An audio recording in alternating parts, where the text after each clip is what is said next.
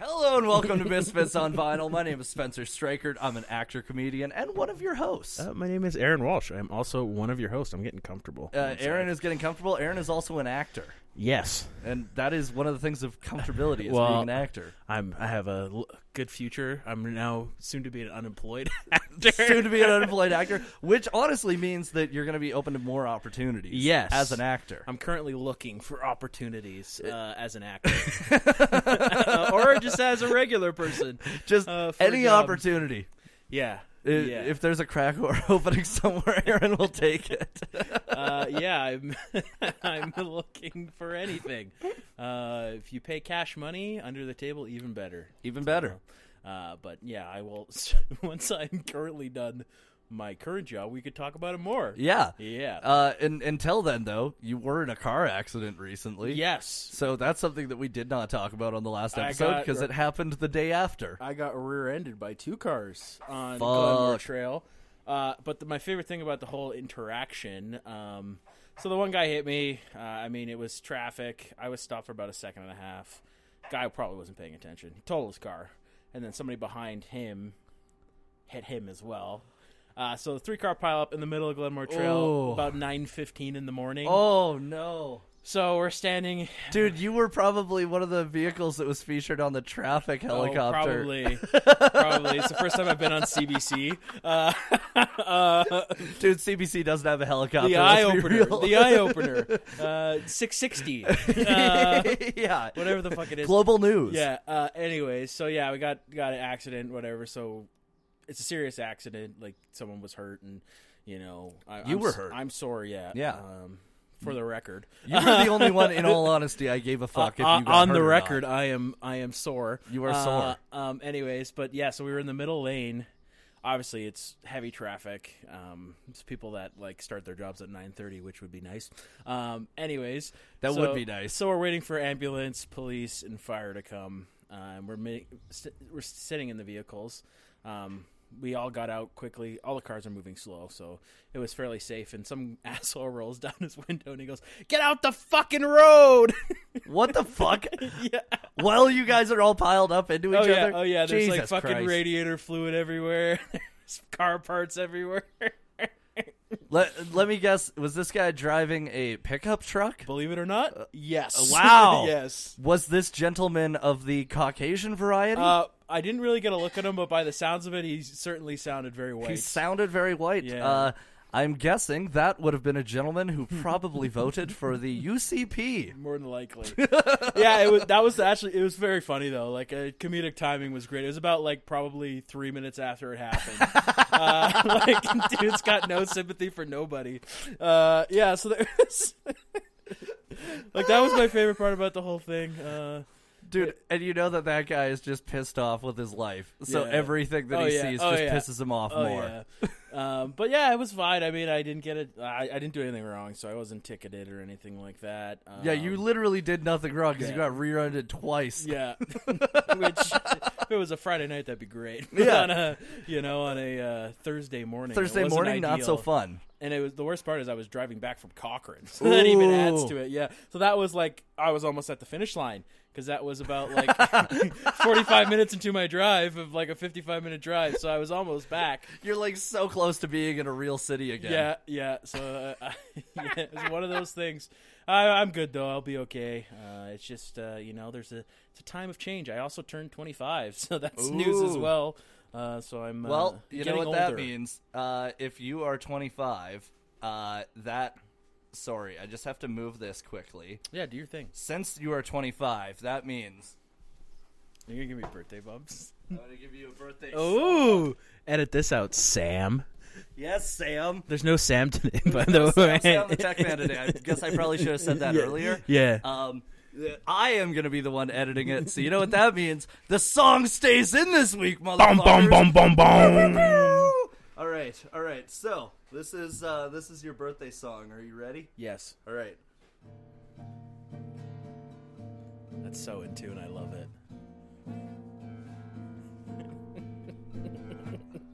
it. nice. Good, good chord change. Happy birthday, happy birthday to Aaron. Happy birthday, happy birthday to Aaron. He is 25, it's Aaron's birthday. he got rear ended just last Thursday. Aaron is 25 now. And he's gonna wear a wedding gown, hopefully. Yeah. And then he'll marry Sarah. and this is the song of the era. Nice. Taylor Swift song of the era. Taylor Swift song of the era. Sounding like Eddie Vedder, but it is Aaron's birthday. Sam magically appears and cuts that out. uh, thank you, Spencer. yeah, Yeah, Uh, thank you. It's a it's a happy birthday too. I appreciate it. I Oh, feel, s- I feel good. yeah, well, apart from the whole fucking you know, rap. Yeah, but, but- that that cured you. I mean, I am a quarter of a century old, so it's about time my back start hurt, starts hurting. So. honestly, and and right around that time was when it really fucked me. yeah, nice. So I feel like that is just uh, how it works. I didn't have an existential crisis or anything though, but I do have a story about that. uh, my dad, uh, when he turned thirty, he was so stressed out about it, he actually broke out into a full body rash. Really? Yes, when he turned thirty. Wow. So I have that to look forward to. That's actually crazy because that's the most color your family has ever had. it's true. It's true. It's true. Um, you know, they uh, recently they updated our 23andMe.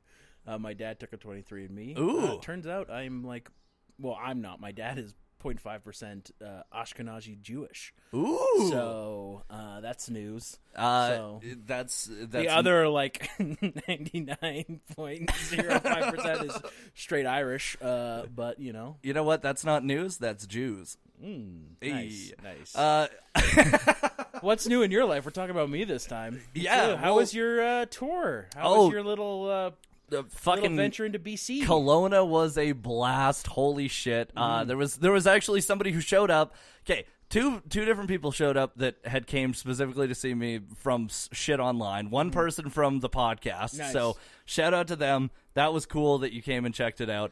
The other person saw me on TikTok and they were like, "I want to come and see it." Uh, so that was fun. Uh, my family was there, like my Nice. dad and my uh, 85 year old grandfather and my 80 year old grandmother. That's sweet. It was actually like, honest to God, more intimidating doing comedy in front of them than it was opening for Jim Jeffries. Yeah, I was gonna say that's like with anything though. Like when you're doing.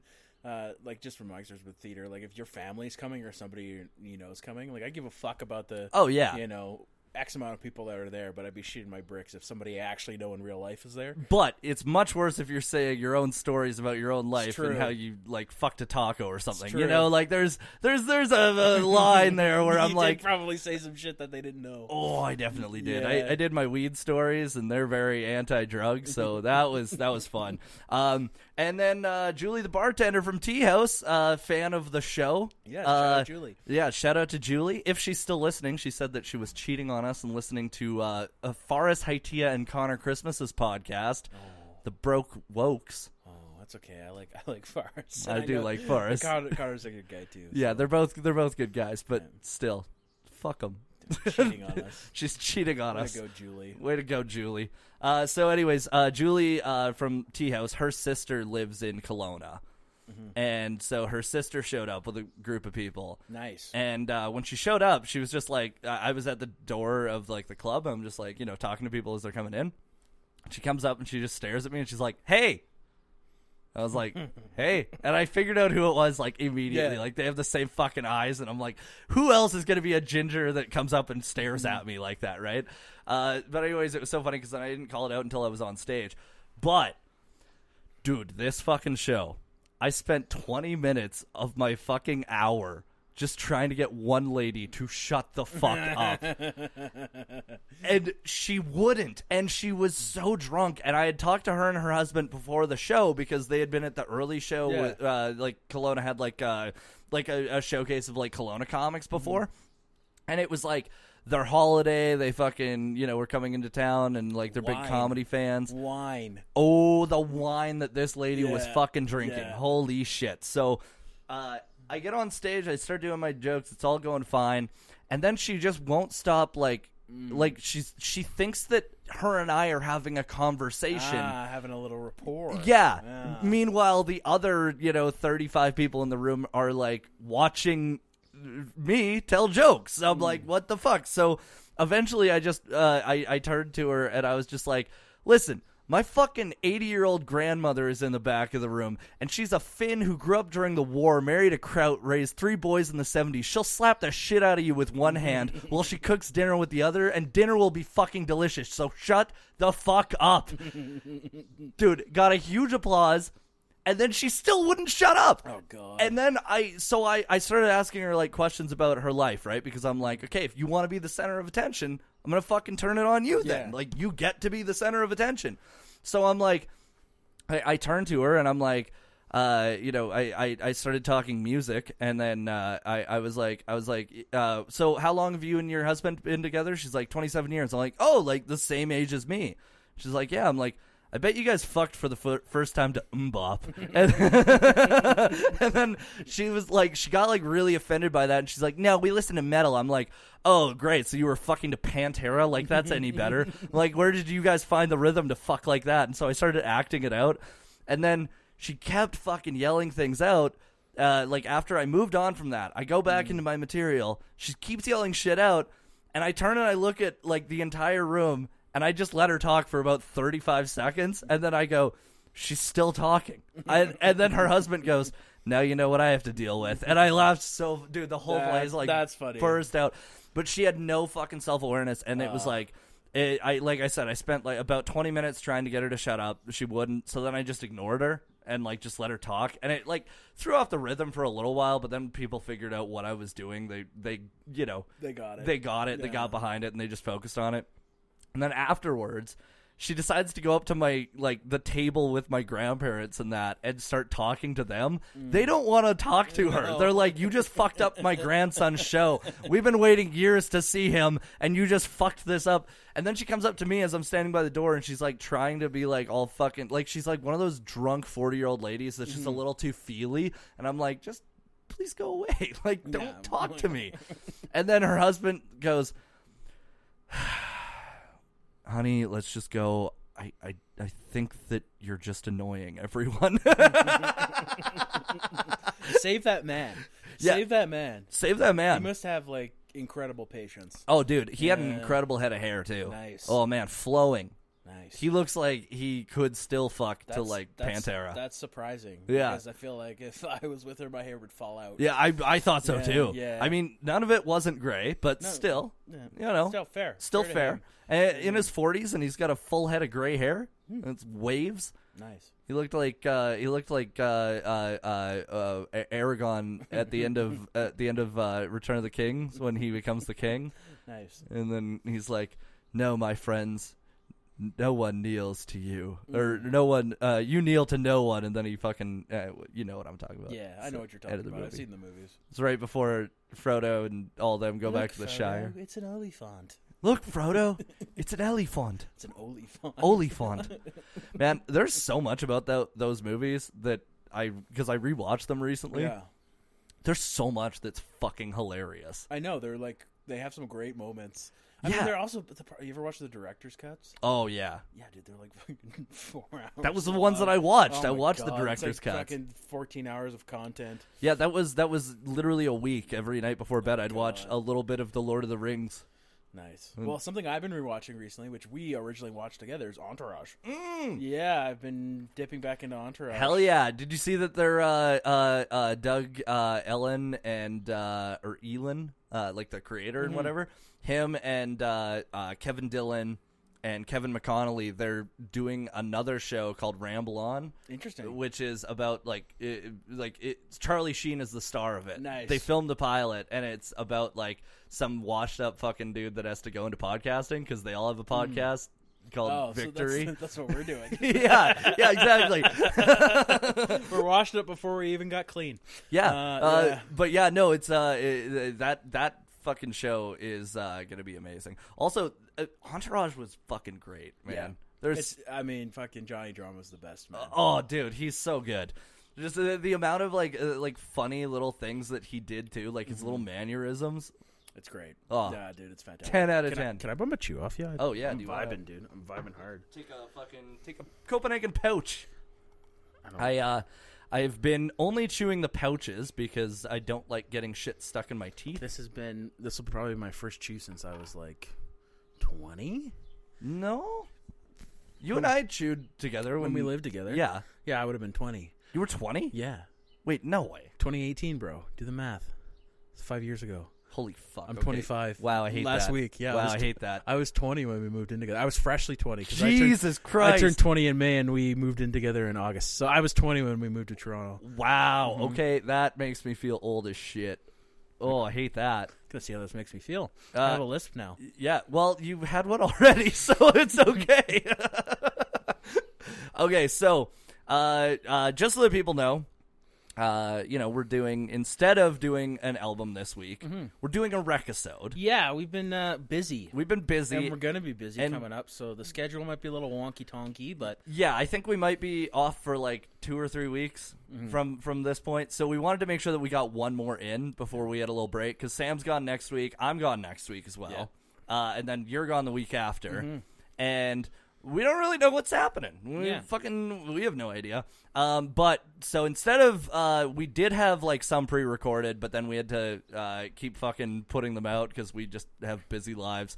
So we're doing a rec episode this week. This is going to be our last episode until probably middle of June. yeah, I'm not sure what we're gonna do. I know we've talked about probably maybe getting a double in at some point, but I don't know if the timing's gonna work out. Yeah. it is what it is. I mean, we've been pumping. This is like 34 episodes. We've Yeah. been- 34 weeks since September. We've been consistent. Um, so we don't think we've missed a week since September. And and that's pretty impressive considering like this isn't our full-time gig. No, this isn't even a paying job. We do not get paid for this. No. We I I literally I invested money in stickers to hand out for free. we'll be we'll be pumping out some content though. Like I'm going to New York, so is Sam. Yep. So we'll be po- posting some stuff. I'll probably post some stuff to the Instagram from when I'm in New York. Um, you know, and we'll we'll try to be around the best we can, but we'll see what happens. I mean, we'll be back. Um, Yeah. you know, we'll be back. Uh, you know, probably end of June.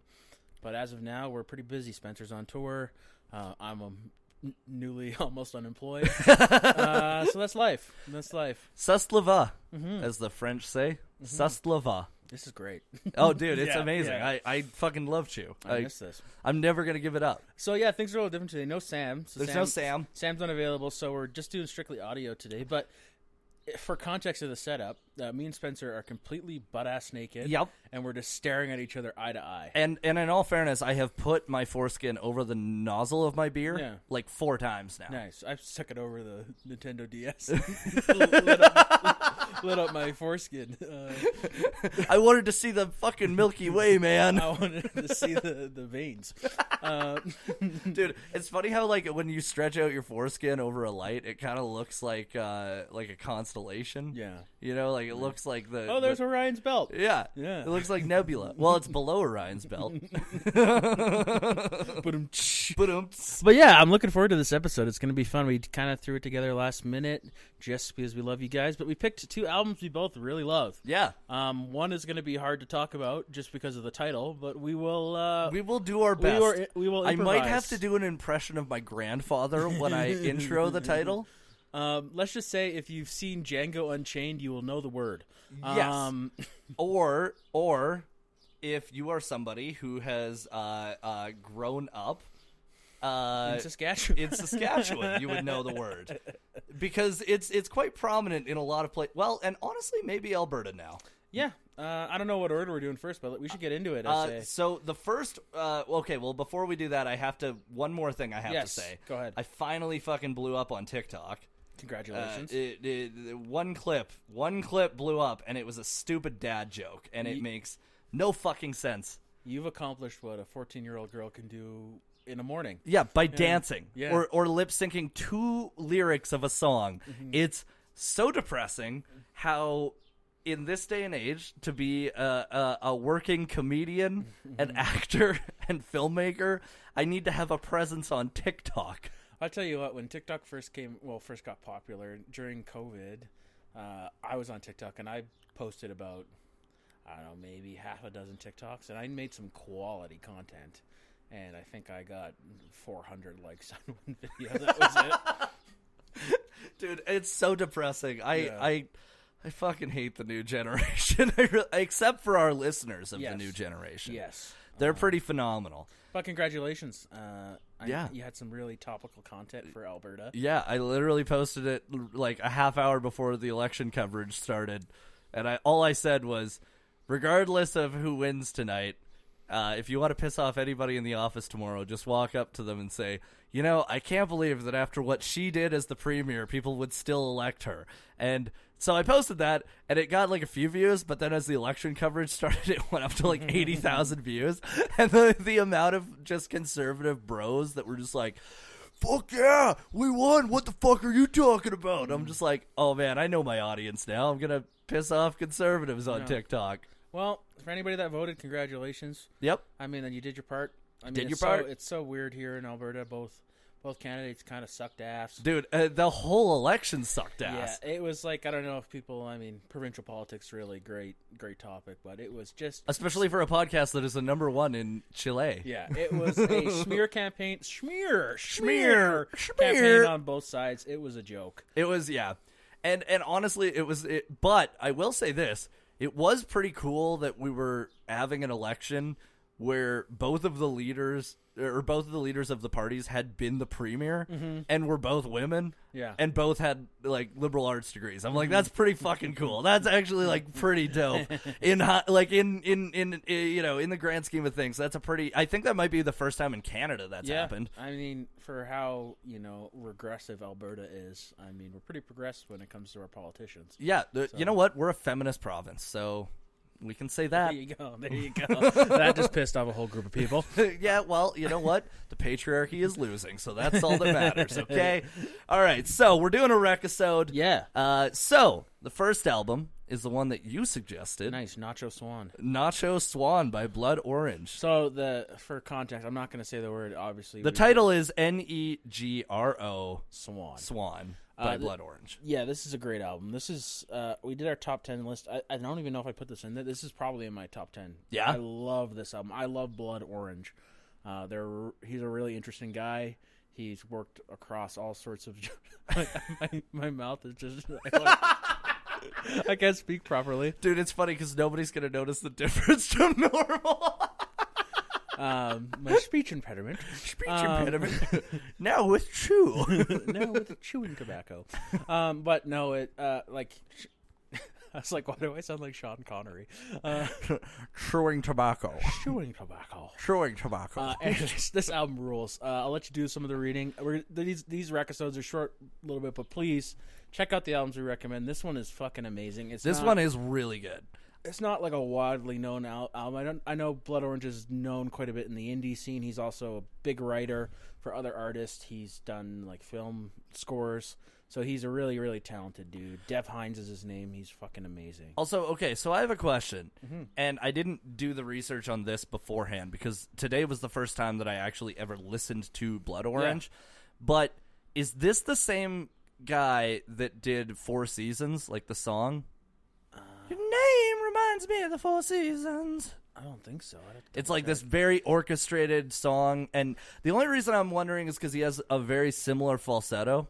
You're, ca- you're catching me out right now. Uh, and and honestly, Blood Orange. That's the one thing I will say right off the bat. His falsetto is fucking incredible. His voice is just incredible in Mm-hmm. I don't general. know if that's the right. I don't know what song you're talking about, but I don't think it's him. no, it's not one of his side projects. I don't think so. He's got a couple, but I've only really dove for him. I listened to one of his his album from 2012, and I've listened to this album pretty religiously. Okay, Um, but I don't think Four Seasons is one of his tracks. okay, that makes sense. Um, all right, so this is the fourth studio album by Blood Orange, which is an alias of musician Dev Hines. It was released on the 24th of August, 2018, uh, by Domino. Uh, Domino, most famously known for their pizza, but Yes. also as a record company. Yeah, they're an independent record label in the Great Britain. That's in the Great In Britain. the Great Britain. Sorry, this is fucking me up now. Not in the less Britain. No, the great one in Great Britain, in, in the UK, in the United Kingdom, Uh, so in England. including Ireland. Uh, the the album was preceded by the singles "Charcoal Baby" and "Jewelry." yes. Uh, in a press release, Hines described the album as an exploration into my own and many types of black depression, an honest look at the corners of black existence, and the ongoing anxieties of queer slash people of color. A reach back into childhood and modern traumas, and the things that we get to, uh, and the things we do to get through it all. The underlying thread through each piece on the album is the idea of hope and the light we can try to turn on within ourselves with a hopeful positive outcome of helping others out of their darkness. Mm-hmm. he's very introspective on this album like i don't know it really connected with me um, i think just like the themes he talks about whether you're you know you don't have to be black you don't have to be queer just talking about overcoming you know pain and things like that he speaks through the album is really can connect with any demographic um, Well, and I think we've talked about this before where it's like if an artist has uh like i- if they're speaking truthfully, like Mm-hmm. their own truth, you will find people that connect with it across all demographics. yeah this would have been uh, r- roughly around the time that it came out is kind of when i got into his music and this album specifically i spent a lot of time listening to in 2018 um, it's a really really good listen so please listen Yeah, definitely check this one out. Uh, uh, okay, so the album focuses on themes uh, heavily in today's current ideas of gender and sexuality. Honesty is a very powerful tool in the production of the album because it's what bridges the gap between the understanding viewpoints of oppressed groups. With songs like Hope and Running, uh, uh, masculine influences are brought into analysis in order to create an understanding of how societal forces impact the ideals of sexuality. well that's that's like uh it's a really interesting commentary like he does challenge even in um, not so much the i mean his vocals also challenge like define of like a masculine voice he's got a very high high voice like you said a really great falsetto so he's got he does challenge you know what it means to be a man especially in some of his lyrics you know define what masculine means it's a really really uh, great listen Oh yeah, Mm-hmm. and and each song on the album presses this issue uh, with a mix of soul, R and B, and other genre styles in order to convey a story of facing depression. Uh, the press release also stated that the album was entirely written and produced by Hines. That's fucking crazy. Yeah, and there's some. He played a lot of instruments on this too. I touch on that later, but I mean, he played saxophone, drums. Like he did production. He did Wow. mixing. He's yeah, he's really multi talented. I I bet that he could play the guitar Probably. as good as There's me. some great guitar on this too. Yeah, there really is. Oh, yeah. Honestly, this is a like th- this album was a really good recommendation because I hadn't heard it, but man, did it fit my like everything that Mm-hmm. I I kind of vibe to. Like very lo-fi, very chill. I yeah, loved it's it. like uh, bedroom pop. Yeah. that sort of vibes. Uh, if you're looking for comparables, like he's on the album, but like Steve Lacy stuff like that. Yeah. popular now. Um, you know that that sort of genre. And going off of that, the 16 songs weave impressionist psychedelic pop and interstellar interstellar funk together, as well as cozy bedroom pop, like you said. Uh, and due to Blood Orange's eclectic music sound, Swan also digs into alternative pop, chill wave, dream pop, hip hop, soul, post punk, quiet storm, R and B, indie hip hop, jazz, and more. Uh, funny enough, with uh, with dream pop, it it really what I noticed about the album was some of the uh, some of the instrumentals at the start of songs specifically like the fourth song and i forget what it was called but it made me think like man this sounds so much like someone doing like retro wave but like chill version you Yeah. know Yeah, you're not wrong. That's a good analysis. Actually, it's a good way of putting it. um, okay, so at Metacritic, uh, which assigns a normalized rating out of 100 to reviews from mainstream publications, it received an average score of 84 based on 26 reviews, indicating universal acclaim. Uh, David Sackley. Yeah, there's a couple quotes in here. You don't have to read them all. I just threw in some. There's some really interesting. Some of the reviewers brought up some interesting stuff that, uh, about the album. I, I just like his name, Sackley. Sackley. David Your Sackley. Sacklay is about to follow those shorts. It might honestly. I am wearing the shorts, which The Aaron shorts. said referred to me. Uh, okay, Aaron referred to me when I'm wearing this shorts as the Adonis of our generation Yeah, it's true. because they made me look good. Yeah, There's some really high thigh action. Going on High right thigh now. action going Might on. have to jump over this table and jump and your boots. just fucking rail me into the Yeah, TV. you're about to get rear-ended by two cars. Dude, I Tell you want I want my face to be pressed into that TV. I want to be bent over so what. hard. It's so much better because we can look each other in the eyes and say these things. You know what? It's not hard for me. No, it's hard. It's hard for me. That's good because you're gonna be the one behind me. Fuck. All right. Okay. So David Sackley of Consequence of Sound stated that Nacho Swan. I uh yeah I almost said it. Uh, I I'm really trying to not, but it's hard when I'm It's reading it. everywhere. It's everywhere. Um, he stated that it is a grand work that gives credit to the pioneers of the culture while building a path forward within that framework. Placing Hines uh, firmly in the canon as one of the most insightful musicians of his generation. Um, okay, uh, I'm scrolling through uh, down uh, to the independent uh, critic Jazz Monroe said.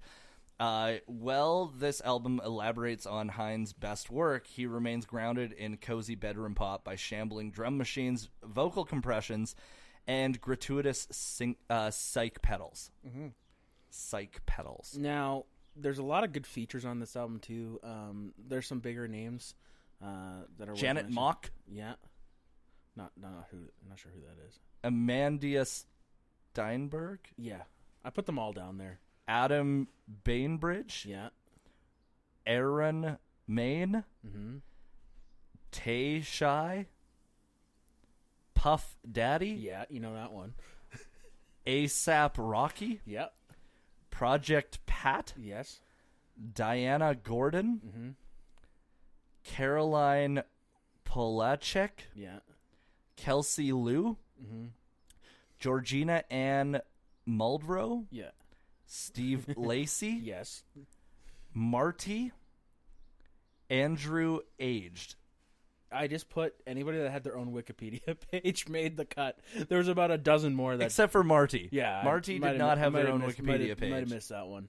Uh, okay, so I don't know anything about any of those. Can you tell me some of those people? Uh, I know Steve Lacey. I know ASAP Rocky. I know Project Pat. I do know uh, ASAP Rocky. Um, yeah, I know Puff Daddy. Yeah. Um, Puff Daddy's on Hope and uh, Tayshy, I think her name is. Uh, yeah. She's good on that song as well. Uh, Stuck her uh, Puff vocals. Daddy, it's so funny because uh, it like okay, obviously influential to hip hop Mm-hmm. and everything, but controversial opinion. His own music is pretty fucking bad. Yeah, He's good as a feature and he's good as a producer. that Sting uh, was in I'll Be Watching You Police. the- His oh that yeah, one's a stinker.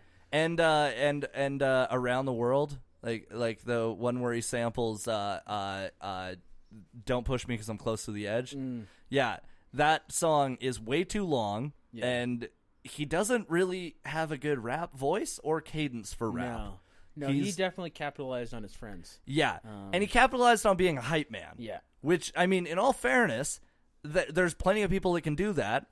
Uh, there's also okay. I gotta say this: worst concert I've ever seen, Ludacris. Really? Oh fuck! Worst Interesting. concert Interesting. because his hype man did all of the rapping, and Luda would just come in during the chorus and do a few like, "Ooh, Luda, yeah," and like he did that. It was like forty-five. Also, he was late to his own concert, Nice. and it was only like forty-five minutes that, he That was on there. sucks. And then Wiz Khalifa went on after that and did like an hour thirty, and it was fucking oh banger. cool. He passed me a joint from the stage. That's cool. I smoked some Wiz Khalifa weed. Nice. The closest I've ever been to a rapper was I saw Lil Dicky, Ooh. and he stood up on a table and top of me. But that's about it. That's pretty cool. Yeah, I did he have- have a little dicky? I didn't know. I didn't see. I Ah. didn't hear. He was wearing pants. He looks like a dude that's got to be hung well. I mean, if you if your your rap name's a dick joke, yeah, you got to kind of own it. this TV show is actually funny. I have not seen it yet, but I Davis know did. that Andrew Santino is on It it, is, yeah, and uh, he was great in uh, uh, "I'm Dying Up Here." yeah. What did I see? He was in recently, and he surprised me. Fuck, uh, Beef. Oh yeah, yeah. Yeah, Yeah. He was great in that too. uh, I'm only like four episodes into that. That show fucking rules. yeah, it's pretty good. Yeah, I, I I heard it. will admit, uh, the first episode did not draw me in though. It No. took me a couple to get into it, and then I was tired. The last four are quite good. Yeah, The ending's a little meh, but the rest of the show it picks up pace. One of those shows where you don't know where it's going, and it surprises you the entire way through. Well, okay. Have you seen the finale to Succession yet? Okay, so the whole family dies. Oh, Like, I haven't even watched the show. Me neither. I just wanted to ruin it for someone for a brief second who hasn't seen the finale because I have not seen the show yet. okay, so about the artist, uh, Devonte Hines, born uh, David Joseph Michael Hines, uh, was born on December twenty third, nineteen eighty five. You know who else was born December twenty third? Julie the bartender. Nice. Yeah, another shout out to Julie. Hey, Joey, listen to our fucking podcast. Yeah, listen to our podcast. Give Broke Wokes a lower score than us. You can just listen to our Forest episode again if you like. Forest Yeah, so just much. just listen to Yeah, the Fars episode Yeah. weekly, Yeah, and eventually we'll have Connor Christmas on, yeah. and then you can listen to that one too. Julie. But you're not listening to the. Yeah. Quit cheating on us. Yeah. Okay. Take a, take some advice from your sister and support Spencer. yeah. Exactly. Yeah. Yeah, oh god, her uh, her sister and I got so fucking drunk after dude. Oh my god, I have to before I forget about this. Okay, so we like after the show, uh, the like uh, Dakotas, which is like a sports bar, but they have a comedy club in the back, Mm-hmm. which is what uh, David Kopp runs, right? Like the guy that books it and everything. Um, so uh, club closes. We go to the sports bar part, but they're closing and it's like ten thirty. I'm Yeah. like, what the fuck? So uh, they let us like uh, have another couple of beers just because Nice. they were like, ah, like you know, it's- fuck You it. were funny. You- yeah. So I, I we uh, me and uh, me and Lauren got to have a few beers there, and then uh, she was like, uh, I was like, well, where what are, where else is there to go to drink? And she's like, oh, do you want to like go drink more? I was like. Let's go on a fucking adventure, Yeah, fuck dude. yeah. We went to Leopold's in Kelowna, Shout out to Leopold. and you know what was so funny is that like we got there and I was just like, you know, this is this is how I know that you are Julie's sister because you were like, let's go to Leopold's, and then we just had shots of Jamesons and and Guinness, and way too many of both, dude. Nice. I was feeling rough the next day, but like we got uh we both got into a cab, and the cab driver did that shady thing where it's like, well, I'm not gonna start the meter. Uh, you guys got cash, right? Oh God. And, and you know what they're doing. They're trying to just Yeah. be like, oh, well, whatever cash you give me, I'm not giving you change. Yeah. Oh yeah. And uh, so, anyways, takes me to the Oasis, which was like maybe two blocks away from there, right? But I didn't know where the fuck I was going, so I was fine with that. So I hand him a twenty, and then they're parked in the fucking hotel parking lot. Like I go inside, I'm like, I I'm uh, order McDicks. I'm like, you know, the, getting some shit ready in my room, and I look out and they're still parked there. So I go out and I'm like. Hey, what's what's going on here? And the the guy's like, "Oh, I'm just making sure she has cash." I'm like, "Dude, I handed you a 20. She lives another 2 blocks away Yeah, from me. Do you fuck think you you. were getting a fucking Yeah, fuck fifteen dollar you. tip for a for a five dollar ride. Shut the fuck up. Like yeah, the the sprawling city of Cologne. yeah, in the sprawling city of Kelowna, I'm surprised they have cabs. dude. I well, they don't have Ubers. I I ordered skip the dishes though. Like after that, and uh, I passed out before I got there. So I woke up the next day, opened my motel room door, and tripped over my McDonald's. Okay, I've done this before, being wasted. Like one time, I, I got so drunk, and this was in my apartment in Inglewood, and you had to be buzzed in, and I. I obviously it was like three in the morning. I was fucking hammered. I don't even know if we could have been hanging out, uh, but I fucking I, I fell asleep. And the next morning, I woke up and I went downstairs. My McDonald's was still there, so I went and put it in the oven and I ate it. Amazing, Yeah, yeah. dude. I uh, I like was about not. a good eight hours later. I was definitely not risking it with the uh, with the chicken nuggets. Oh, You know, they'd been I- sitting out in the heat all night. oh, mine was in the cold. Yeah, that's that makes a difference. Yeah, The fucking heat though with chicken. Ooh. yeah. Mine was like flash frozen. Mm. That's how you get I literally stuck- salmonella. I literally stuck them back in the oven and reheated them and ate them. it was good. Jesus Christ. Double cooked. Okay, so David Joseph Michael Hines was born December 23rd, 1985, also known as Blood Orange and Yeah. formerly Lightspeed Champion, uh, is an English singer, songwriter, and record producer and director based in New York City. From 2004 to 2006, he was a member of the band Test Icicles. Testicles. Testicles. wow. Dude, I can't read. I'm sorry. Testicles. Two Test words. Ickles. Two Test. words. Well, I said test icicles Yeah. because it. That's also not how icicles are spelled. No. Okay. It's testicles. Ball Slightly sack. illiterate. That's Yeah. okay. Uh, but he was formerly a member of the band Testicles, uh, playing guitar, synth, and occasionally performing vocals. They released one full length album in 2005 And then Hines went on to release two solo albums as Lightspeed Champion and subsequently five more as Blood Orange between 2008 and 2019.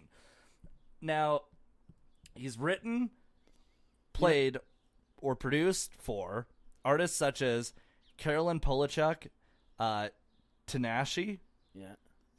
Solange Knowles. Yeah, Beyonce's sister. Okay, okay. Uh, Conan Moccasin. Yeah. Fuck me. I don't know any of the. Britney Spears. I, there, I know nice. one. Haim.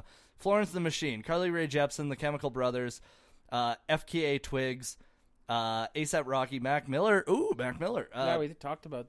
well, well, yeah, we talked about that on the episode that Yeah. uh, never, Never will aired, yeah. fucking see the light of day. Blondie and Mariah Carey. Okay, that's pretty cool. yeah, he's got like I said, he's got a lot of credits. Okay, now I have a question for you. Mm-hmm. you listed his studio albums, uh, and you broke them up into all of the different. I didn't break them up. Wikipedia broke them up. Oh, you just copied his projects. Yeah, yeah. I, Spencer, I I wrote this in about ten minutes this morning. Okay, so as Blood Orange, here's a list of his projects. Okay? Yeah. As Blood Orange, studio albums, Coastal Grooves, Cupid Deluxe. That's the one I re- I really like. Cupid Deluxe is good. Listen, That was in 2013. yes, that's the one I was referencing earlier. You were in 2000, You were in grade 10. Yeah, you're not good enough is a great song. You're not good enough at reading. I am not. Freetown Sound in 2016. Yeah, And then this album in 2018. Swan. Mixtapes and EPs. Angel Pulse in 2019. And four songs in 2022. Yeah, Was there four songs on it? there was. Ooh. Is Lightspeed Champion. Falling Off the Lavender Bridge in 2008. Life is Sweet. Nice to Meet You in 2010. As Devonte Hines. Soundtracks for film and TV. Palo Alto in 2013. Fields 2019. With Third Coast Percussion. Hmm. Queen and Slim 2019. Who are We Are Who We Are 2020. I dyslexic that one. Here we are who we are. Mainstream in 2020. Passing in 2021. And Master Gardener in 2022. Yeah, Notable tracks on this album. on this album. Yes, Charcoal Baby. that's my favorite song on the album. Is it? Yes, Saint as well. I like a lot. Ooh, and that is listed. Yeah, Hope, which as we mentioned, has Puff Daddy. yeah. Or he likes to be called P Diddy sometimes. Did he? I don't know why. That's a weird. Uh, honestly, P Mm. Puffy. Diddy sounds cooler as a rap name than Puff Daddy. Yeah. Like- Puffy. Puffy, Yeah, that's what I've been referenced as Puffy before. Puffy the Vampire Slayer. No, more as Puffy as being chubby and fat. oh, yeah. oh, oh, like a yeah. puffer coat. Oh, you were being referenced as such. Yes. Ah, well, that's mean. Jewelry. Yeah. That's another song. Running, Yes. running. Chewing gum, Yes. Orlando. Orlando was the song that I liked the most. That's the opening track. Yeah, that was it's that a was great song. That was my favorite one. Okay, now reception. Uh, it peeled at ninety Peaks. eight. Peaks, sorry.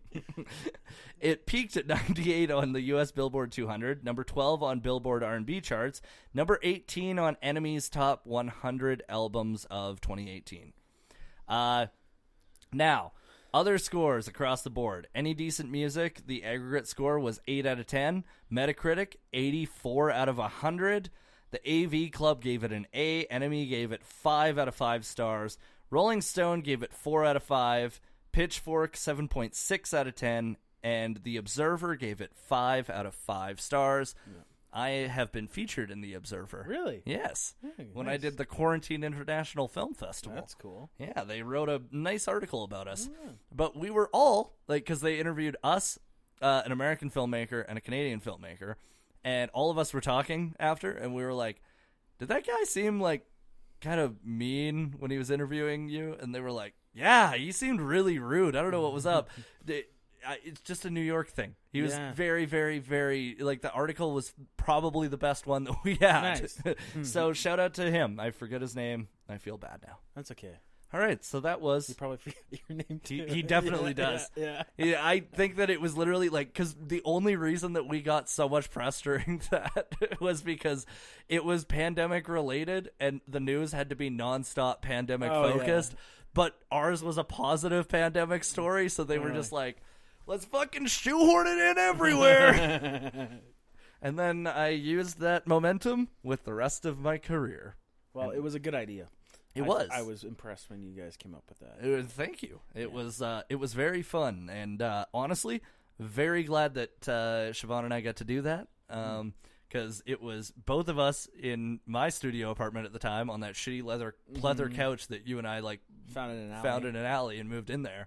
Uh, it it was us sitting there as we both lost all of our j- work for the next six months, and we were just like, "Let's make a movie. We should make a film festival so people will watch the movie." And Mm. then we never made a movie because people, there was fucking thousands of people who were just like, "Here's my movie." I loved when we found that couch. We were fucking hammered. we were hammered. And we found this couch by a dumpster, and we were hanging out in your apartment. I was visiting back from Toronto, and Yeah. you were like, "There's nowhere to sit in my apartment." And we found a fucking couch because I think we were like sitting at the chairs at your at your countertop. Yeah. and we were like, "There's nowhere to fucking sit here." because I had these cool like space countertop chairs that, that I got from my old work when it closed down, Mm-hmm. yeah, which is kind of funny, honestly. I like that. I like that apartment. That was a nice studio. Yeah, it was. It was haunted too, Nice. just like this one, Nice. but haunted in a different way. Yeah, Uh, scary haunted. Scary haunted. Yeah. Twice, my uh, my French press, for some reason, flew off of my counter and smashed on the other side of the room. Uh. My cat does that.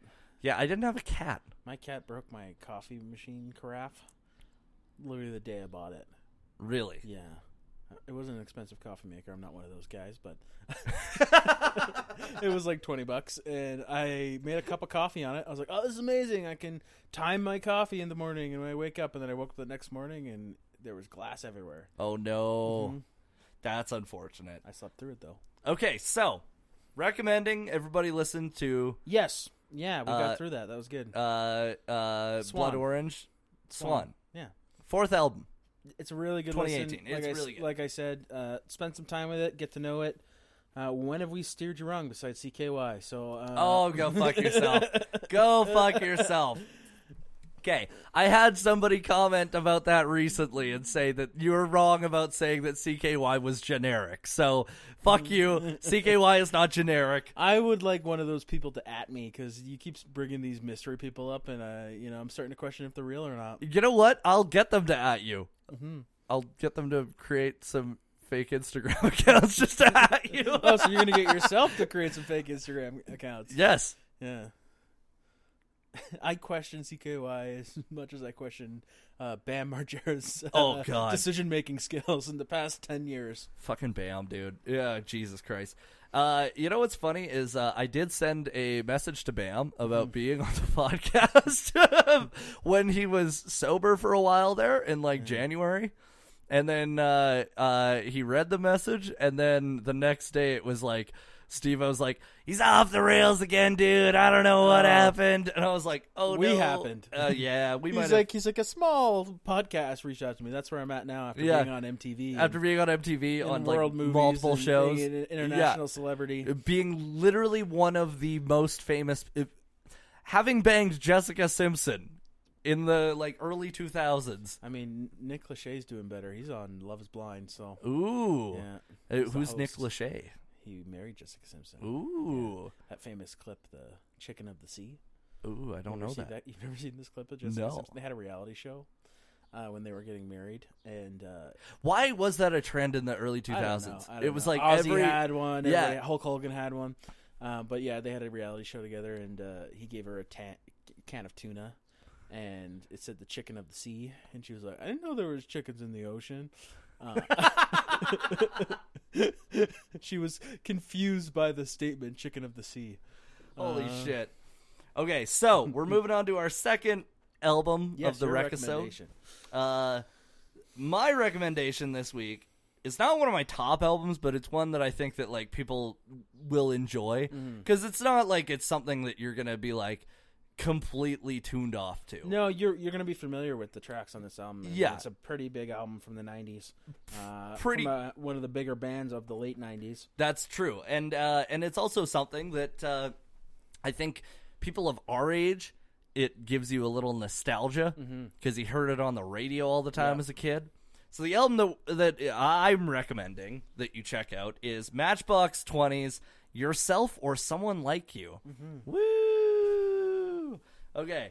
Uh, this was the debut album for Matchbox 20. It was released on October 1st, 1993, by Lava Records and Atlantic Records. Uh, it features a sound similar to traditional rock and post grunge. Was it 93? I thought it was 96. 96. Sorry. Did I say 93? You did. Oh. Yeah. Whoopsie. I made a mistake. See. That's okay. Uh, yeah, so this was 96. Uh, but yeah, it has a sound similar to traditional rock and post grunge, which is interesting because it, it sounds uh, like it's just sounds like the late 90s to me. Yeah.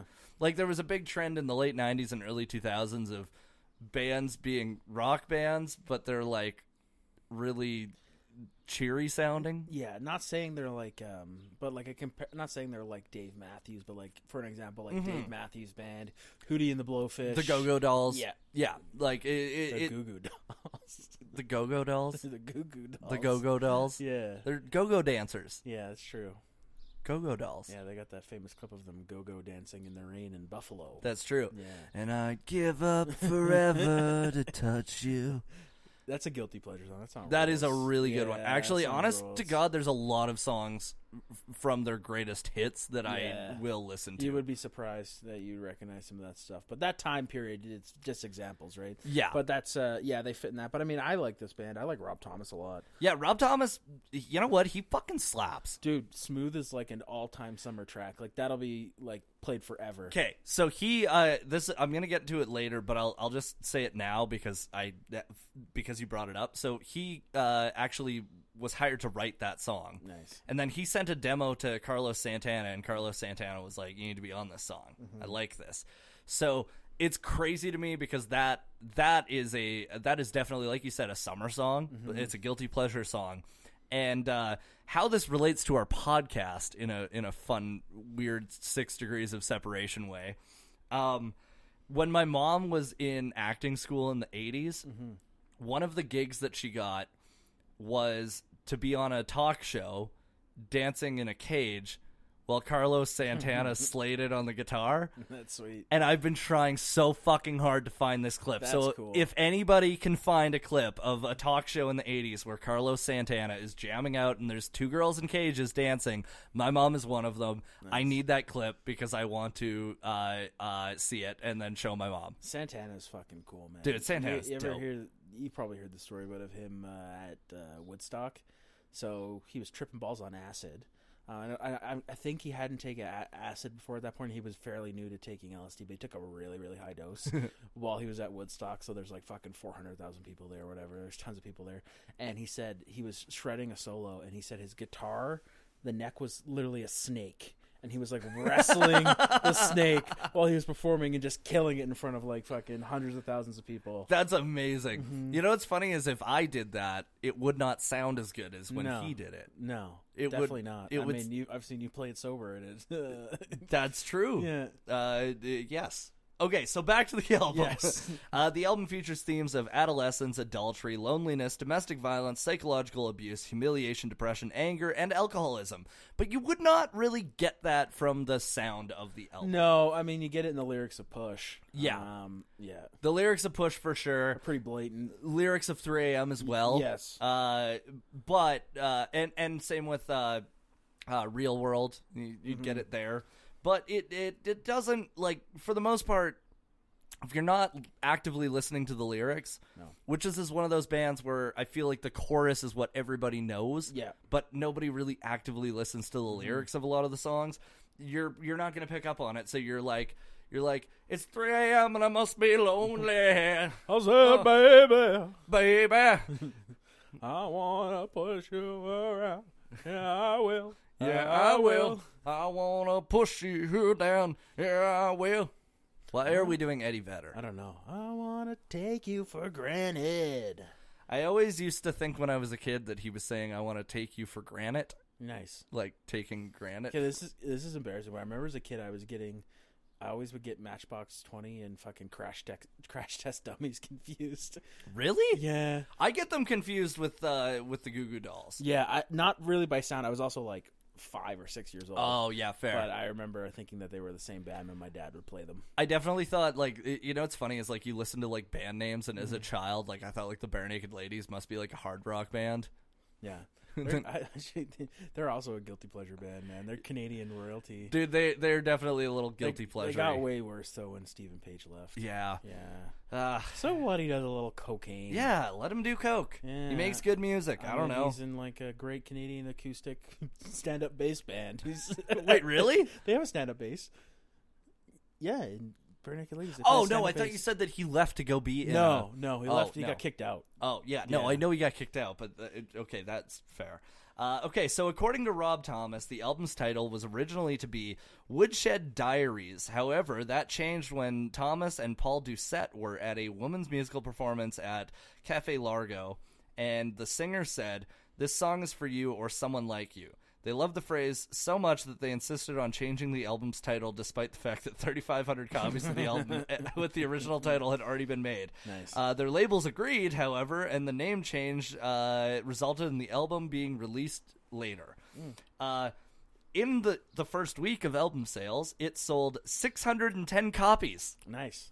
uh, but it eventually went on to sell several million copies in the United States. Um, it was produced by Matt Seletric, uh, Sele- Sirletic, Sirletic. Produced by Matt Sirletic, who also worked with Share, Blessed Union of Souls, and Collective Souls, whom he had a band with when he was a teenager. Nice. Uh, in 1999, he produced the song "I Don't Want to Miss a Thing" by Aerosmith. Nice. Yeah, um, uh, 1998. Sorry, Was that for Armageddon? that was for Armageddon Nice. don't want to close my eyes. Did I ever tell you the really embarrassing thing about that song with me? Oh, go ahead. When I was in like grade seven or Oh, I eight, do know this. I, story. I phoned up this girl Yes. and I asked her out. She said no, and then I started singing "I don't want to miss a thing" until she hung up the phone on me, and then I phoned back. well, you had the right idea. I mean, based on Steven Tyler's history, you had the right age group. Oh God, Um, no, she was older than me. That's Oh, okay. the, the that too old part for is him. Too old for yeah, him. too old for him. uh, it was so cringy though, because then I phoned back and her dad answered. And he's Didn't just like, she? Did she record it or something? Too? No, that was when I was 17. I got Oh. drunk and told a girl that I was in love with her. And, Oh, different story. yeah. sorry. Then I moved to Calgary and I Air it out. realized that she had a lazy eye, and Oh. now I don't feel You were nearly. like, oh, you're like, oh, I took off my Saskatchewan goggles. yeah, I took off my Saskatchewan goggles and my drunk 17 year old goggles and realized, oh, you might be a little inbred. Anyways, aren't we all? aren't we all? Uh, okay, so uh, all of the tracks were written or co written by Rob Thomas. Cool. Uh, the band photo by Chris uh, Cafaro. Uh, now, Chris Cafaro also made several music videos. Most notably, he directed the first video for Pearl Jam's Jeremy. Nice. Uh, although the label supported the effort, and uh, Cafaro and Eddie Vedder were really good friends, the label ultimately shelved the black and white video, instead commissioning a more commercial video when Jeremy was released as a single in 1991. Interesting. Um, I I imagine the original video was probably a lot harsher. So you know, we managed to tie in Pearl Jam. We were singing like Eddie Vedder the whole time, so we That- managed to get. that's there. true. We managed to get there. There's The- a through line here. You know what? Last Wednesday, I went to Watchmen's, did karaoke, and I did uh, I did Jeremy by Pearl Jam. Nice. It was so much fun. I always do uh, "Boys of Summer" by Don Henley. That's a good one. I love that. Song. That's a good karaoke jam. Mm-hmm. Uh, Uh, the the tracks that I sang uh, last week at karaoke. Uh, it was the first time. It, I like how I said last week, Mm-hmm. because if I go every week, I, I go once in a while. I'm a regular. Yeah, I'm a regular at Watchmen's for karaoke. Um, I'm a regular. What's that fucking bar's name again? Duckies. no, the one in Toronto we used to go to. Oh, Kramer's. Yeah, I'm a regular Oh. at Kramer. Oh God, Kramer's! I forgot about Kramer's. Yeah, great, great bar. Shout out Kramer's. Shout out Kramer's. I worked a shift in the kitchen there. Did you? Yeah, I was gonna work there until I took that other job downtown in Toronto. Yeah, I, Damn. yeah. I interviewed. I was actually I should have took that job because the guy, was, the chef, was awesome, and it would have been probably a better experience than my other job I took. But Dude, and you would have only had to walk like 20 feet to get to work every know. day. That would have been great. I know, but yeah, I didn't. Uh, I didn't end up taking that job, but I worked like uh, eight hour shift there, and they paid me and had a great time. How busy was that eight hour shift? The lunch was not busy. Uh, it was- I made like maybe like a dozen sandwiches. Dude, the way that you said that was like you were gonna be like the lunch was not busy, but the the evening was. But you just went the lunch was not busy. Yeah, that's it, that was it. But yeah, I like that bar, man. We sang karaoke there a bunch of times. I drank there by myself a bunch of times. Yeah, that was a that was a place where you could go to drink alone and feel no shame because Yeah. there was not very many people there. no, and the people who were there were also drinking alone. They were also drinking the alone. bar, for context, was like a hallway. Yeah. it was just skinny and long, and that was basically it. Yeah, Yeah, and and and the front of it had beer bottles as the sign above the door. Mm-hmm. I bet you didn't know this. They had a rooftop patio. really? Yep. Was that busy? Uh, I don't know. I never went up there, but I knew they had it. Damn. Okay, Yeah. when we go back to Toronto, we have to. We would. It'd be nice to visit Kramer's again. it'd be nice to visit Kramer's. You know they fucking redid our apartment. Hey, our old place. Ah, that's sad. Because I, I think I told you this, but we fucked it up after you left. Fucking- we uh, we did an abstract painting inside. Uh, we threw. uh, so like the my roommate after Spencer Justin, he's a great guy. Uh, he was like very artistic, Art, artistic. Uh, just to Don't be- lisp that one. yeah, don't listen. uh, dude was like into making music, into making art, and fucking he was making sound proofing for his room. Yeah. So we took like the sound panels and we just fucking threw a bunch of paint on it, and there was paint all over the carpet. and then we fucking bleached the paint and rubbed it off, and it made like a really cool like tie dye type uh, design. And then uh, when we went to do our walkthrough for the apartment. There was fucking paint all over the carpet, and the lady was like, "Yeah, I remember the paint being here when you guys moved in." Dude, that's so fucking funny. Yeah, but they they told us they were going to redo the whole thing. So It's especially funny considering. uh was that the first time that you met the new Yeah. people that had owned I it? met the I, that's the first time, the only time I ever met the property manager group. Besides when the, all that shit was going on with the neighbor, because after you left, man, I don't know. If, like, for, we've talked about our neighbors there before, but uh, we had beef with them after you left. Like, Yeah. I had uh, issues with the guy. Like, he was, you know, he's a sleazy guy. Um, so I had some problems with him. Definitely beat his girlfriend too. Yeah. Oh yeah. I'll go on record as saying that is a definite. not a good guy, but anyways, they were living there, and uh, I had disagreement with them, and then they started fucking with the apartment and like fucking with me. Like they contacted our management company and were saying like, oh, we were smoking inside, smoking cigarettes inside, and blah blah this, blah blah that. Um, and then the the late the girl, she started dumping oatmeal on our fire escape. Yeah, yeah, oh yeah. So like I walked out one time and I stepped in fucking oatmeal. She dumped like pos- and then they dumped uh their their smoke. So they dumped their container of cigarette buds all over the fire escape and then like sent pictures to our property management company. God, I hate those people so and much. then I ended up the guy called me from the property management company. I explained what was going on, explained the situation, showed him like DMs and stuff like that of what was going on with the guy.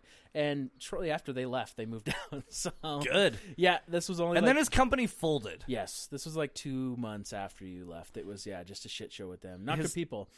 Not good people. Yeah, not good people. And honestly, like I, I, I did the right thing by always keeping them at like arm's length. Mm-hmm. Where I was like, I'm not getting involved with your drama, but thank you for giving me the fucking. I was I was certainly naive because I mean I wasn't there for when they were both there fighting all the time. That wasn't something I, I experienced. I mean, you told me about it. Like, we Mm-hmm. Yeah. had the one big fight when we were living there, and then they I think they kind of split up for a while. And he was operating his business out of there, yeah, um, and she was still working for them. But like I would talk to the guy, like we'd smoke cigarettes together and fucking hang out. So like on the back fire escape, I never went anywhere like out with him. But I had a little bit of a rapport with him, so I, I was a bit naive about Yeah. what type of person he was. Yeah, yeah. I, I always did the thing where like if I was smoking, I'd I'd talk with them, but like as soon as I was done, I would just be like, ah man, I gotta go do some Yeah, oh, work. yeah, oh, See you yeah. later, dude. oh yeah. I fucking I can't stand people like Yeah, that. no, he was not a good guy. Yeah, they used to have like screaming matches and like you'd hear shit breaking in their apartment. And this was when I lived alone in the apartment Which, and I which you know, I felt very like I was like, oh, it's great. Uh, Spencer, you know, gave me the bigger bedroom, but you gave me the bedroom right next to their the fucking one that bedroom. shared the wall Yeah, with them, yeah. yeah. and that was that was part of the reason why I was like, I'm gonna fucking, I can't anymore, because like they would just like like and and then like you could hear them saying, I can't believe you fucking hit me, and like it was just fucking insane. yeah, I never experienced any of that. It was nuts. They were like actually crazy. people. besides the weird neighbors. That apartment fucking ruled. I liked It that. it was a apartment. pretty fucking dope one. Yeah. It had a weird no no uh, corner was ninety No, degrees. none of the walls were. They were all on an angle. All on so an angle. Putting furniture on the wall was impossible. Yeah. but for what we were paying for living in a good neighborhood, in Toronto. It was top fucking notch. Yeah, yeah. Like it was, you know, I'm paying what I'm paying now. Like wh- as a, it was a two bedroom apartment in Toronto in a nice neighborhood. wasn't downtown, but Yeah. we were like We like, were so close to downtown. Four, four we might stops as on the well have subway been. from downtown. Yeah. and I mean we were paying fourteen hundred bucks when I moved in. Yeah. I think when I left, I was paying you know fifteen sixty. Yeah. for a two bedroom split between two people. You pay your utilities and shit, but man, that fucking place was a good deal. You know, and it's funny too because like our place right now, they're they're raising our rent by hundred bucks a month. And Mm-hmm. I'm like, oh man, I'm getting so much closer to the price I was paying in that Yeah. dope place in Toronto. Like, god damn it, Yeah, that place was a yeah, lots of good memories there. tons of good memories. Some Uh, bad memories, but some good ones too. some yeah some some really really really good ones Mm-hmm. there was uh you know uh like uh, one of my favorites was uh coming home to an acquaintance of mine who was on the floor crying about him getting a divorce he's still married so it must not have been a fucking Shout real out- thing Shout out. He's from Barry. yeah shout out from barry buddy Yeah, that was an interesting. Yeah, the, Spencer's friend, not my acquaintance. Spencer's friend, um, I met once. Uh, Spencer wasn't home, and he comes a knocking on the door, and uh, he, yeah, he was all fucked up, and he was crying on the floor, and asked us to move in, and we let him stay a night, and he ate my food yep yep Mm-hmm. he ate your bagels and my oranges. and your oranges Yeah. which is i i honestly i'm more pissed about the bagels yeah, if i'm being real with you with cream cheese, bro. He even dipped in the cream cheese. That's the part that's like super, and it wasn't just one. That's the other thing. No. it was two fucking bagels. yeah, no, Who needs two bagels in the morning? yeah, and then he, like, yeah, that was a weird. The, some of Who the, needs two bagels I in know, general? I know. I know, and yeah, he ate my bagels and asked to pay like two hundred bucks a month to sleep on the floor, and we were like, "No, No. that's not gonna happen." no, Uh. if you want to pay our whole rent to do so, absolutely. Mm-hmm. Yeah, Uh, it was you an know, interesting experience. It was a certainly. very interesting experience. Yeah. Okay, so getting back to the album. yeah. Sorry, what a tangent. you know what? It's our last episode for a few weeks, so I'm okay Fuck with it. giving people a little Fuck bit it, more. Yeah, Sam Sam's not here. He Sam can't- Sam's he not can't here. Tell us no. He can't tell us no. Yeah, Uh, okay, so not that It- he ever really does. either, No, but- he- he literally doesn't. He just sits there in the corner, and then eventually he puts his head in his hands, Yeah. and then that's when we know that it's time to move yeah, on. it's like yeah, we know we know when we're going too long.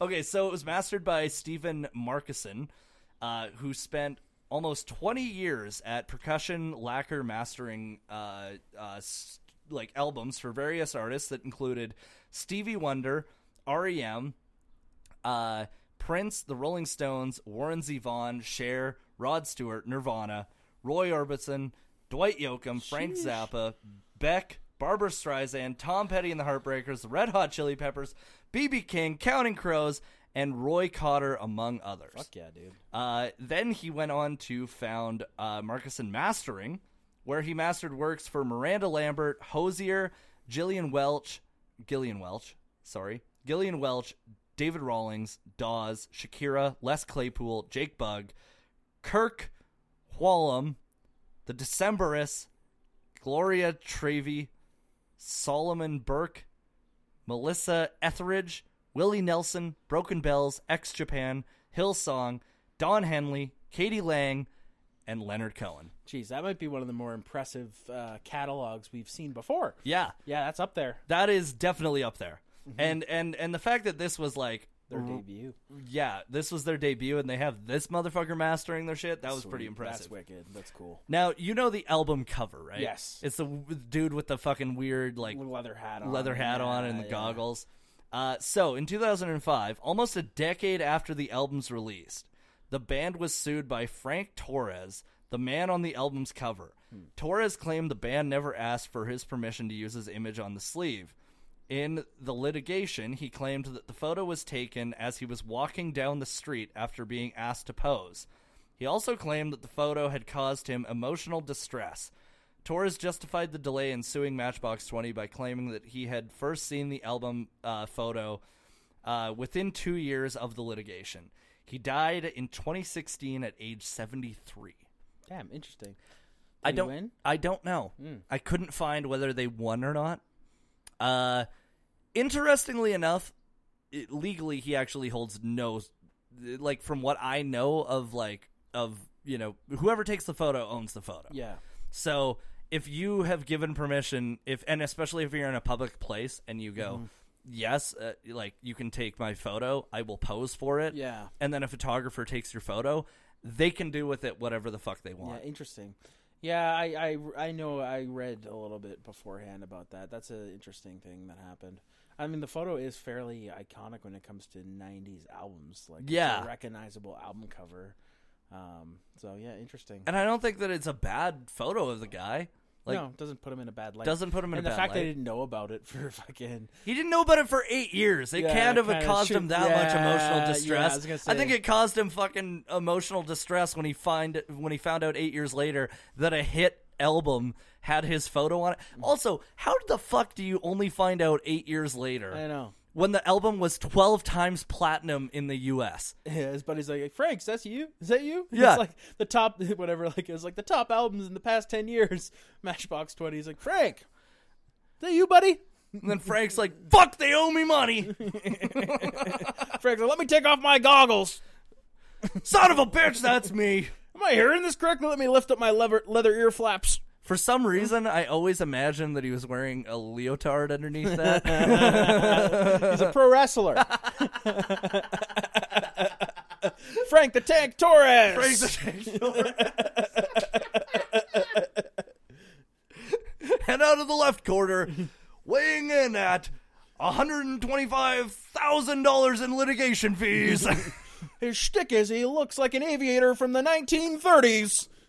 and he's going to ride in the sidecar of a motorcycle on the way to the stage. Frank, Amelia Earhart the Tank, Torres. he does. He he does all of his fucking cuts in uh, transatlantic accent. Yeah, so you want a match, see? I'm going to come at you, see? the rough and the tumble.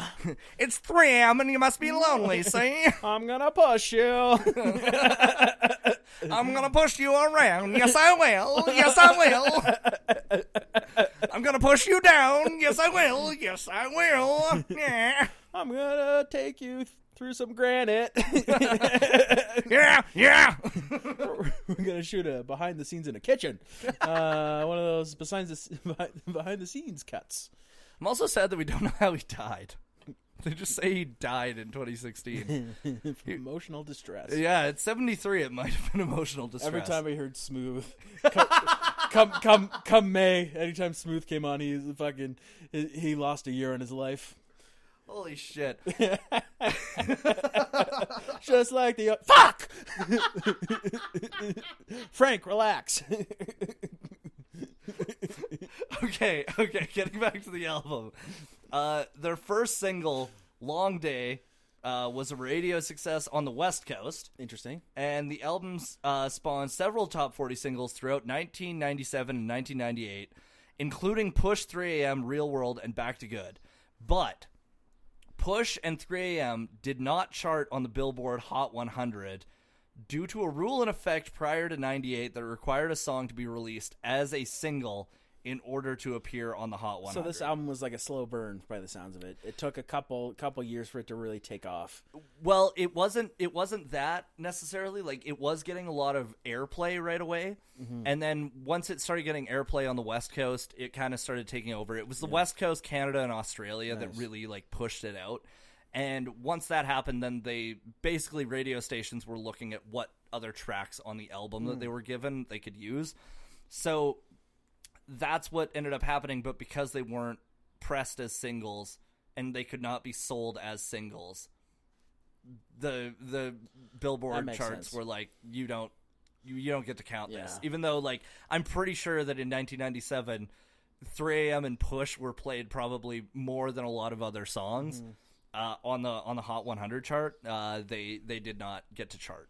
Um, Real World and Back to Good, uh, they were the first entries from the band onto the Hot 100 after the rule was terminated. Uh, the album eventually shipped uh, more than 12 million copies in the U.S. alone, Fuck yeah. achieving a diamond certification in 1998. And Matchbox 20 recorded a live version of 3 a.m. for a single, uh, and it was released Uh, oh, it was for benefiting cerebral palsy research. Nice. That's pretty that's cool. 12 million physical copies. That's impressive. That's fucking insane. Mm-hmm. Yeah, because I, I guess that's right on the cusp of when you know digital downloads Mm-hmm. were a thing, but back then it wasn't like they were legal. No, that was yeah. That's like this right at the beginning of you know LimeWire and Napster. And Dude, LimeWire was the best. it was the I, best. I fucking miss LimeWire.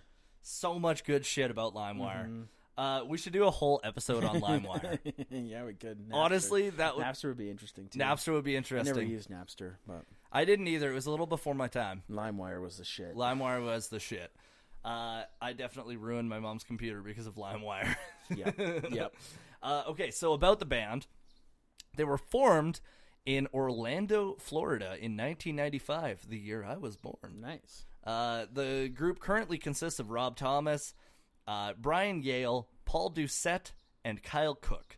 Uh, Rob Thomas, Brian Yale, and Paul Doucette were a part of the band uh, Tabithia's Secret. Tabitha's.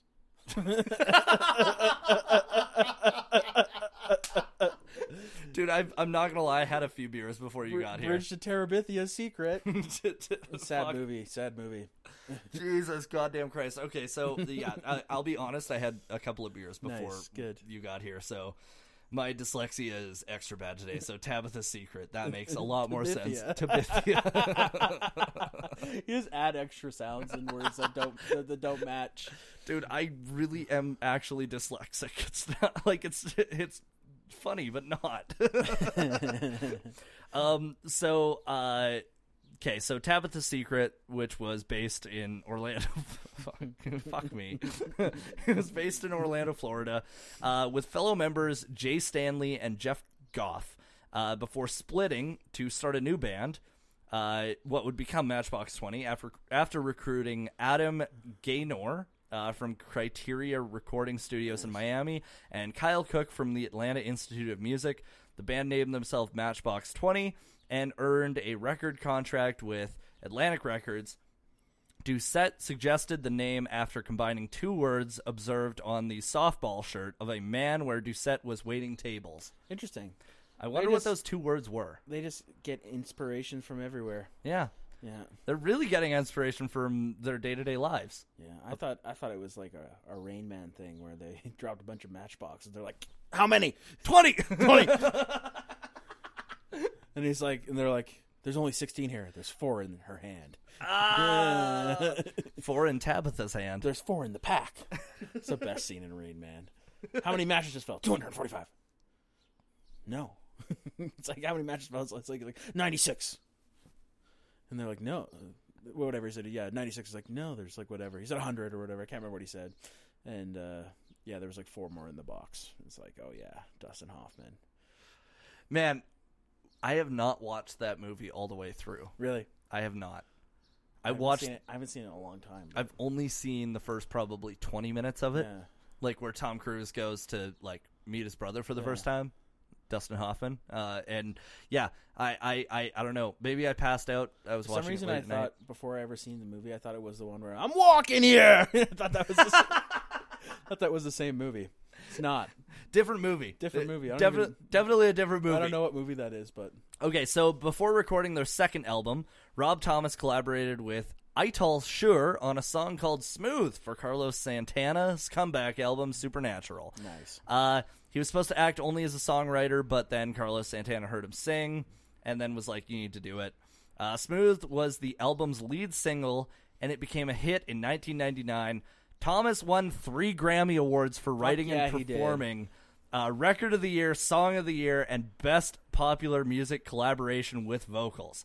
Their second album, Mad Season, released in 2000, charted in the top three on the Billboard 200 and was certified four times platinum in the U.S.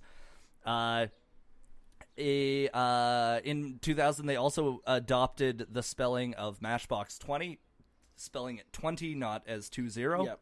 uh, and released their sing uh yeah second album uh the album uh on the strength of several uh okay so the album followed wow i don't know what happened here i'm okay. having a stroke um it had several successful signals signals You smell burnt toast?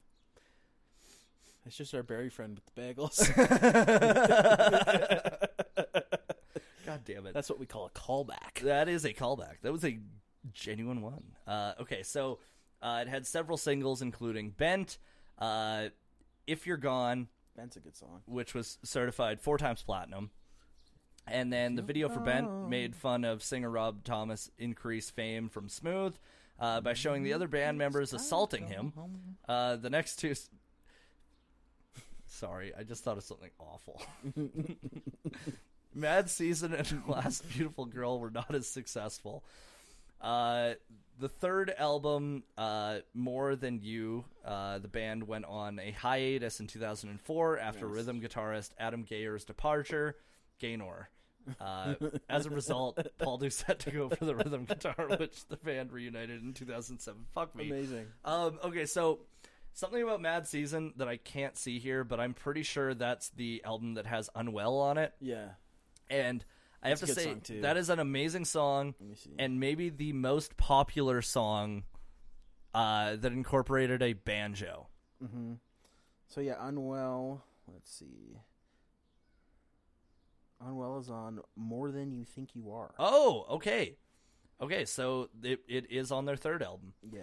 uh, which is crazy. Mad Um, Season has If You're Gone, like we said. yep, Yeah. and Bent. Yeah. That's a good song, If You're Gone. Yeah, it is a good song. Uh, they released a compilation album. Oh, okay. So they re- reunited in 2007, and then they released a compilation album, Exile on Mainstream, which was certified gold in the U.S. After the release, the band toured to support it. Matchbox 20 took another hiatus while Thomas resumed his solo career, but re- reunited in 2010. Uh, the band finished touring late in 2008, and Thomas began work on his second solo album, Cradle Song, which is another great album. Then he stated in an interview to Billboard that he expected that the other members of the band might begin work on the next Matchbox 20 album without him. But at a concert in Mohegan Sun Casino on December 18th, 2009, he said that he was not going to be playing any Matchbox 20 songs because the band was planning to tour together in 2010 and they did in on September 4th, 2012, they released their fourth studio album North, which debuted at number 1 on the Billboard 200, and their fifth album Where the Light Goes was released on May 26th, 2023. That's my birthday. That is your birthday. Yeah. You know what? It's your birthday. So, I think it's time that we should do a birthday song for you. Oh, no. it's already been done. Oh, You don't want a second birthday song? No. Okay, so track list That would on this make me album. unwell. Uh, uh, track list, uh, Real World, Long Day, 3 a.m., Push, Back to Good. All were great songs. Uh, all, you know, apart from 3 a.m. and Push, did not, those were the only two that Yeah. did not chart for stupid reasons because they probably would have. They, They probably would have been. The, I mean, they're their top songs. are their top Yeah. songs. And I, I bet anything that 3 a.m. was probably, it would have been number one on the Billboard Yeah, 200. you're not wrong about that. I mean, that's a massive track for them. Massive Still fucking gets track. regular radio play. Yeah. and and especially right around that time like that was that was when this sound came into the mainstream Yeah. you know um, okay so reception of the album it was 10 times platinum in australia 8 times in canada 5 times in new zealand uh, and in the united states 12 times all music rates it 3.5 out of 5 stars rolling stone gave it 4 out of 5 stars and Christco's Music uh, Consumer Guide to the 90s gave it zero stars. Interesting. Uh, it peaked at number five on the Billboard 200, number one in Australia, number three in New Zealand, and 11 in Canada. So they're, they're I actually looked into this earlier. That star system. They have a weird rating system. It actually meant that it was an honorable mention. Oh, So like, just they have different symbols. They have like an A, a B, a C, five stars, four stars, whatever. But uh, one star was an actual honorable mention for one of the top cultural things of the '90s in this book. So okay. it's like a book on '90s culture. Um, oh, well, that's cool. We should read that book, and there's then some context. then I will know better next time for the podcast. But yeah, it said it was an honorable mention. It was, uh, you know, something they said was a popular quality piece of art. it definitely is. Yeah, I mean, we're talking about it today. we sure are. And I mean, we're both saying like the one thing I will say is the first half of the album is better than the second half. Yeah, I mean they're I mean, this is a band that you listen to for the sing- singles, Yeah. more than anything. more than the albums. they're they're like the uh, what happens to a lot of bands from that time is the you know their singles is what have lasted longer than their actual sound as a whole. yeah, Um, they're you know they have a couple songs that really define uh, their band, and that's what still gets radio play. That's what people seek out. So I mean, you know, I don't I don't think anybody's going to a Matchbox Twenty uh, concert to hear the deep cuts. Um, you know, I kind of want to now. Yeah. They are coming on tour. are they? Yeah, they're on tour right now. nice. They're gonna come to Calgary. Probably not. No, They'll probably go to the- their their Canadian tour. Will probably be Toronto. when they do their uh, when we get that new arena though, they'll come back. Yeah, Yeah, I fucking can't wait. yeah, me too. Just Man. stoked. That arena is going to be amazing. I'm so glad uh, that it's happening. Uh, I honestly, controversial opinion, Yes. but as a taxpayer, I'm very happy to spend my tax dollars on things like that Yeah. because I do not need to spend it on education. It's a great call. Nothing like uh, funding a billion dollar team's uh, home. Yeah, I think And that that I'm- is phenomenal. I love hockey, but there's a weird. Uh, this is a whole other thing, but you know, publicly funded arenas for privately owned businesses, never a good idea. very very strange choices Mm-hmm. All right uh well those are our two recommendations Mm-hmm. for this episode this has been a long one Sure has. I don't even know where we're at time We're, wise. uh an hour 2652 nice. uh well there's 10 seconds that we'll cut off of that from Yeah. the start Yeah.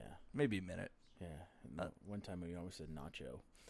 yeah that's true well i okay here's the thing i i said the first three letters and i stopped i did stop Uh, play the audio. anyways, anyways, thanks guys. That was fun, man. yeah I, thank uh, you so much yeah, for that was a- listening that was a great uh one. please check us uh please like rate and review us Yeah, subscribe to us. Follow us on Instagram.